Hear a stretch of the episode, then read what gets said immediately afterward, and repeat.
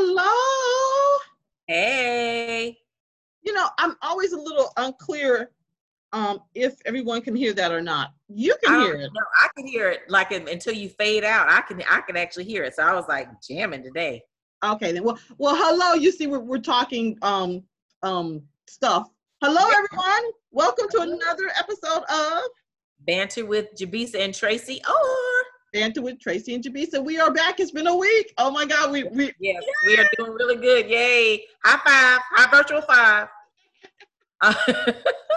um, it is Friday, June nineteenth, and everybody now knows because forty-five unearthed this. It's Juneteenth, and he did not. That was a joke. He didn't make it up. He didn't discover it. That's what he's um touting now that he discovered it because nobody knew. Yep, everybody knew. He just didn't know. But Yeah. he don't believe it. Don't believe the hype. He did not discover June 19th. He did not unearth it for all us black people. Anyway, so it was our little it was our Mhm. little secret for a number of years. And you, it was it was well. I know you're going to give us the background of Juneteenth Mhm. in a moment, but initially, and I only know this because we have family in Louisiana and Texas. That it was initially June 19th was a Texas holiday, hmm and then Tracy's to tell us why. okay. That's it. You didn't you want to say something else about the Texas? Like they would celebrate? Nope. Nope, I'm gonna let you. i I'm gonna let you Okay. tell it. All right, so Juneteenth is um so the uh, reason that it came to be was that's when the last of the enslaved people that were living in Texas found out that they had been freed. Um, it was two and a half years after the fact, um, and it was uh, Major General Gordon Granger that came to Galveston and stood on the porch of some house and announced to the slaves that they were free. And so that's when they found out. Um, this now the reason that it took two and a half years, Jabisa and I were talking about that because that was a long time, you know, even back then. So there's a, there are a couple of of uh, uh, reasons that it could be, but they, we don't know for sure. The original messenger that was carrying the message got murdered, which you know I can believe that. And then the um, slave masters knew about it, but they kind of liked things as they were, and so they it. didn't say anything. and then lastly, they said that the troopers that were coming to tell them say, "We just gonna give the um, slave owners one more year with with a crop, to- so that the slaves can, you know, um, get the crop in." So I'm not sure, you know, which one of those. Now, the one that is to me most believable is that since it was the white slave owners that, you know, knew it, but they didn't want it. They said, well, they don't know. And if they did know, Jabisa thinks they did know, but we're thinking, what could they do? So that's what I'm thinking that they knew it. And until a white man came and told them, they weren't going to believe it. So Let me ask you though, Tracy, was it was it two years after the Emancipation Proclamation, or was it two years after the end of the Civil War? it was after the two years, according to what I was reading, it Uh-huh. was two years after the Emancipation Proclamation. Okay, so that would have been Two and a 1860 half years after that. 1865, which is basically the end of the Civil War, Exactly. because Exactly. The, Emancipation Proclamation was January 1st, 1863. Three. Yep, that's correct. Okay. That is So correct. yes, it was at, at the end of the Civil War. Um, I say, and I believe this to be true, and I'm sure there's some research somewhere along the way. There was a, I, um, I was watching Edgar, Edgar Walters has a, um, is a historian here in South Carolina, and he has Mhm. this show. And so I was listening to his show one day, and they were talking about the Civil War and Mhm. how these white um, Union soldiers were being told by the slaves like where to go and where the fighting was. Like so, there was this line of communication among the slaves, and, Right. and it really makes a lot of sense. It really does. makes a lot of sense. Mhm. So, as I said to Tracy as we were talking about this, the slaves knew they couldn't do anything. The white politicians knew they chose not to do anything. Um, and therefore, you know, on the 19th of June, when they, when it's finally official, yes. they they were able to to um, celebrate the end. But at that point, it was definitely the end of slavery because it was the end of the war. It was a yes. So it was over then. Yes. The, the war was over with. Mm-hmm. So as promised, um, Tracy was sharing with her with us how her coworker said, you know, called and, and checked on her and to see how she was doing. And so, um, and then she said to Tracy, you know, what can I do? And and Tracy's, what did you say, Tracy? I don't know. I don't know. I was just for that one. no one's ever asked that. So we were trying to think of things that you can do.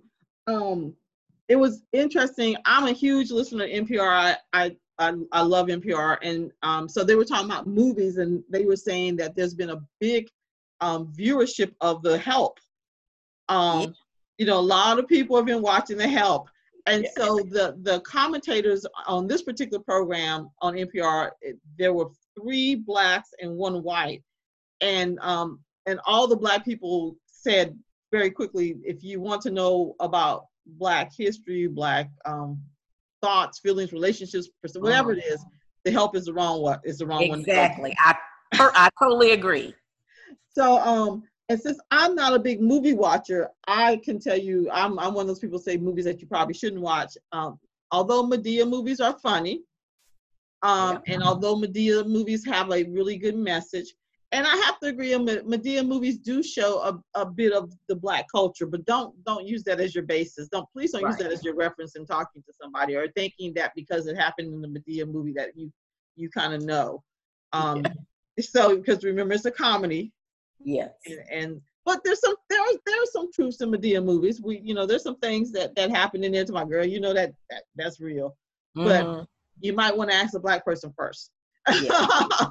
so also, don't do Madea movies and don't do um, The Help. Um, I'm going to suggest books, and I'm going to start with because I'm a, a school librarian. I'm going to start with um, a picture book, and I love picture books. Um, Kadir Nelson has um, he did the New Yorker. I don't know if you've seen the. Have you seen the cover of the New Yorker where they have the picture of um, Mr. Um, Floyd and then all the different images of, of, of blacks in the in the body. Yes, that's I saw that. Yeah, that's Kadir Nelson. So well, he has a he's illustrated a book um, written by Kwame Alexander, who is um, a Newbery Award winner. Uh-huh. And so they have it's called Undefeated, and it's just beautifully um, illustrated and moving, moving words that move you. Um, there's uh-huh. there is a there's a and it goes kind of through the history of black folks. And and it has the, these very prominent black people that if you don't know about them you can learn more about them. But there's a page on there where there's a blank page. Mm-hmm. that to me was the most moving part of the book. And so you have mm-hmm. to see the, the, purpose of the blank page but undefeated is really great um, right. jefferson's sons which is um, a historical fiction book and i'm a little leery of books that are um, written by written about people other than the people who are the subjects. That's just my personal yeah, thing. Too. Like, um, how do you know? Yeah, mm-hmm. so you know, as a white male, do you really know about the Japanese woman? But you know, apparently he did. He wrote the book and it became a movie, so I'm not mad at him for that. but, um, did anybody ask the Japanese how they feel about it? Yeah, I guess we should. They're like, oh, he was all wrong. Um, but Jefferson's Sons is a historical fiction book. It's actually written by a, white woman, but it tells the story of um, Sally Hemings' sons. And it's it's this wonderfully, and you could tell it's well researched. Um, mm-hmm. and now she has to kind of make some assumptions about some things, but it's just a really great story and mm-hmm. things that I hadn't thought about um, until I read it, and things that it was funny. My the person that I work with, she read and she's like, "Oh my God, I did not know this," and uh, so it was a really, it was a really, it's a really great story too. Um, another one, um, a great children's book is Lizzie Lizzie Bright and the Buckminster Boy, which is also another. Clearly, I love historical fictions. Um, I do too. That's my favorite genre. Another thing about an historical fiction is after I read the book, or even before, I try to find out what it's based on to get a better better understanding. I think one of the things that I, I thing that I love about this book is that it just has such a strong female character in it, and you don't often see that in in children's books. So that's one of my favorites.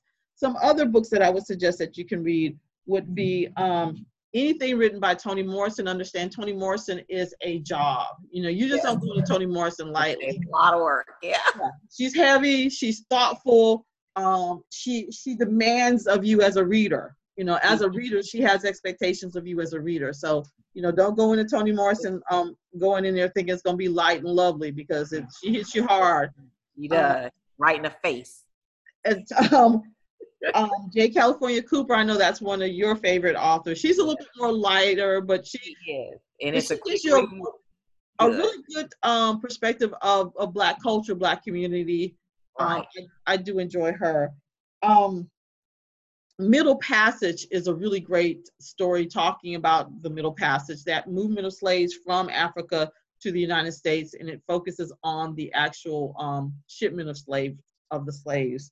Mm-hmm. One, um, which was humorous, and it's been out. This has been out at least mm, maybe no, it's not ten years, maybe a little less than ten years. But it's How to Be Black, and it's a, actually he's a comedian. And so I read it, my daughter and I read it, and I'm not sure if we were confirming our blackness or we wanted to make sure we knew how to be black. but, uh, so, but it was a great read. It really was. I really enjoyed that. Um, and he wrote that for white people. Um, yeah.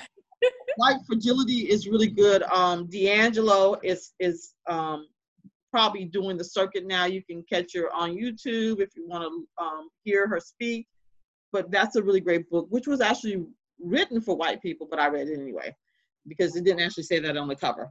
And, um, mm-hmm. and then uh, oldie. This is an old, old book, but I read this years ago. Um, Black Like Me, and Black Like Me was um, I want to say it was written in the '60s, and it is based on the experiences of a journalist. His name was John Howard Griffin, and John Howard Griffin darkened his skin and um, imposed as a black male in the in the South and and just documented his experiences as a black male and, and things that he was very surprised by um and in being viewed differently so yeah.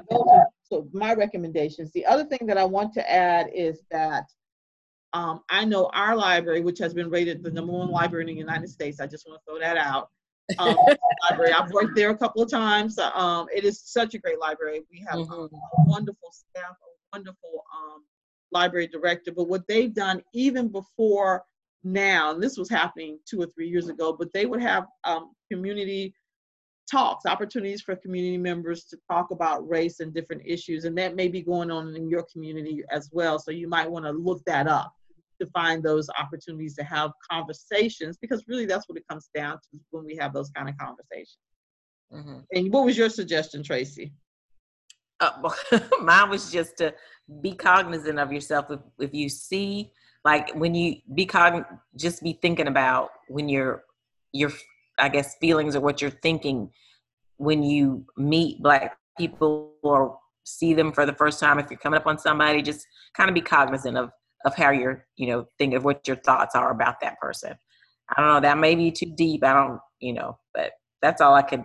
That's all I could think of. I just don't know what to tell you because like my experience, you know, is for uh, black people can understand. So I'm not exactly sure how for you know white people looking at looking at my experience through white eyes. I'm not sure how to tell them you know what to do, but just be cognizant of your thoughts and I guess your actions when you come across and deal with black people.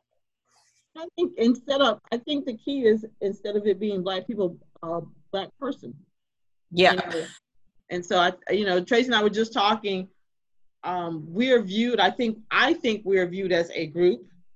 Um, and and part of me, that's going to be hard for me not to be part of. You know, from for you to just say this is Jabisa. I was like, yay! But I'm part of this. You know, I'm part of this really great group. I want to be. So I think you know, as we talk about this, it's it's something we have to kind of figure out as well. But I, I agree with Tracy um, to not make assumptions, and that's hard because we all do it. You know, we, we all, all do. do. We were talking we about that here. I and I know I'm guilty of it. So. Yeah, we're all guilty of. But you know, just just what would how would you react if, if they look like you? I think that's another way of thinking about it. You know, if they look like if he looked like me, how would I have reacted? Yeah. And if I would have said hello, then okay, then I just need to say hello.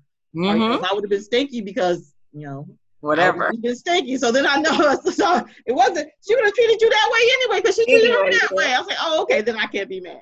Yeah, so she, oh, she wasn't rude just because I was black. She just rude just because she rude. yeah, oh. it's like, oh, okay, well, I'm not mad no more. I just didn't know. Uh, so I'm like, yeah, she was thinking with that one right over there too. so that, and, and you know, that, that really very basic, um, so I was telling somebody, we oftentimes overlook the very obvious and simple truths and and that come from the Bible, but you know, treat others mm-hmm. as you want to be treated. Yeah. I mean that's that that's somewhere it's not like that in the Bible. I know somebody's like that's not like that in the Bible. love what is it, Tracy? Do unto others as you would have them do unto you. Thank you. Thank you. There we go. There we go. Okay, I'm Catholic. I'm not the biggest reader of the Bible. Trying to get better. That's my excuse. I'm going to stick with it.